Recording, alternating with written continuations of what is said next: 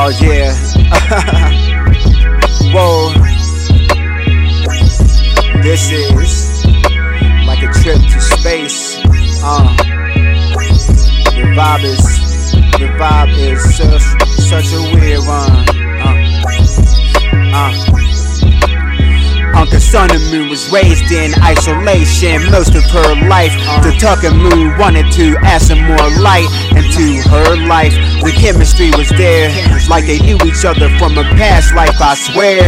Life can be strange sometimes, that's what Tuck, Tutankhamun was thinking in his mind.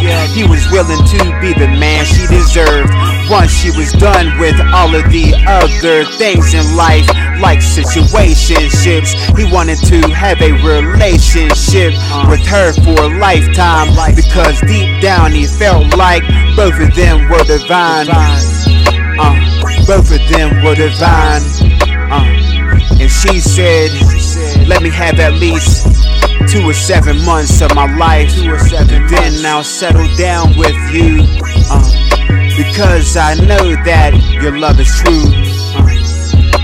This is no ordinary love. And no ordinary uh, love. This is no ordinary love. No I know your love for me is true. Uh huh. Uh huh. Yeah.